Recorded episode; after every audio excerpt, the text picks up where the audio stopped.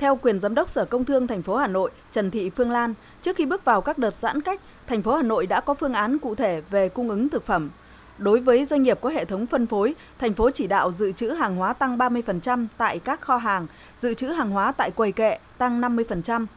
Khi nguồn hàng hóa luôn dồi dào và công tác tuyên truyền tốt, người dân sẽ không còn tâm lý tích trữ, không còn hiện tượng đổ xô đi mua hàng. Cùng với đó, phương thức vận chuyển hàng hóa đến tay người tiêu dùng cũng được đảm bảo kịp thời trong thời gian giãn cách. Đến thời điểm này, thành phố Hà Nội đã cấp 2.200 xe ô tô, cấp mã trên 9.000 xe máy và trên 14.000 shipper vận chuyển hàng hóa. Ngoài ra, thành phố có trên 8.250 điểm bán hàng bình ổn hàng hóa, tăng 7 lần so với năm ngoái. Sở Công Thương thành phố Hà Nội đang tiếp tục phối hợp mở các điểm bán hàng của các quận, huyện, thị xã để bán hàng lưu động với nhiều hình thức phong phú đa dạng. Đã có 9 quận huyện triển khai các điểm bán hàng, đồng thời mở hàng nghìn điểm bán hàng của bưu điện để tiếp tục đa dạng hóa hoạt động cung ứng lương thực thực phẩm cho người dân. Quyền Giám đốc Sở Công Thương Trần Thị Phương Lan cho biết. Thành phố Hà Nội cũng tiếp tục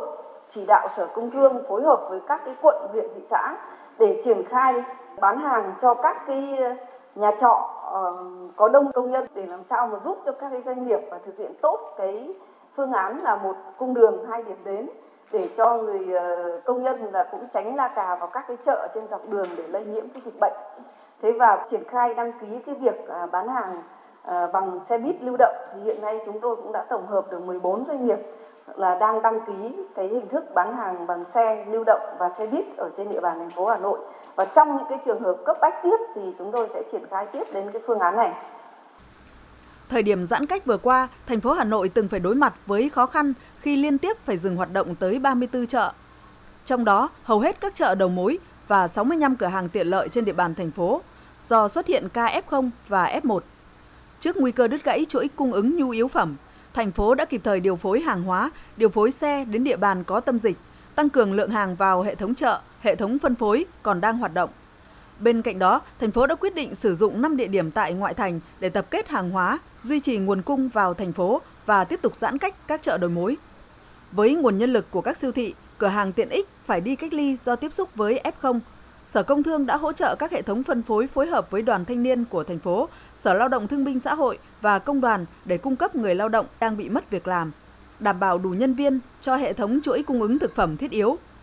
Đồng thời đề xuất với thành phố Hà Nội cho nhóm người trong chuỗi cung ứng hàng hóa được vào danh sách ưu tiên tiêm vaccine.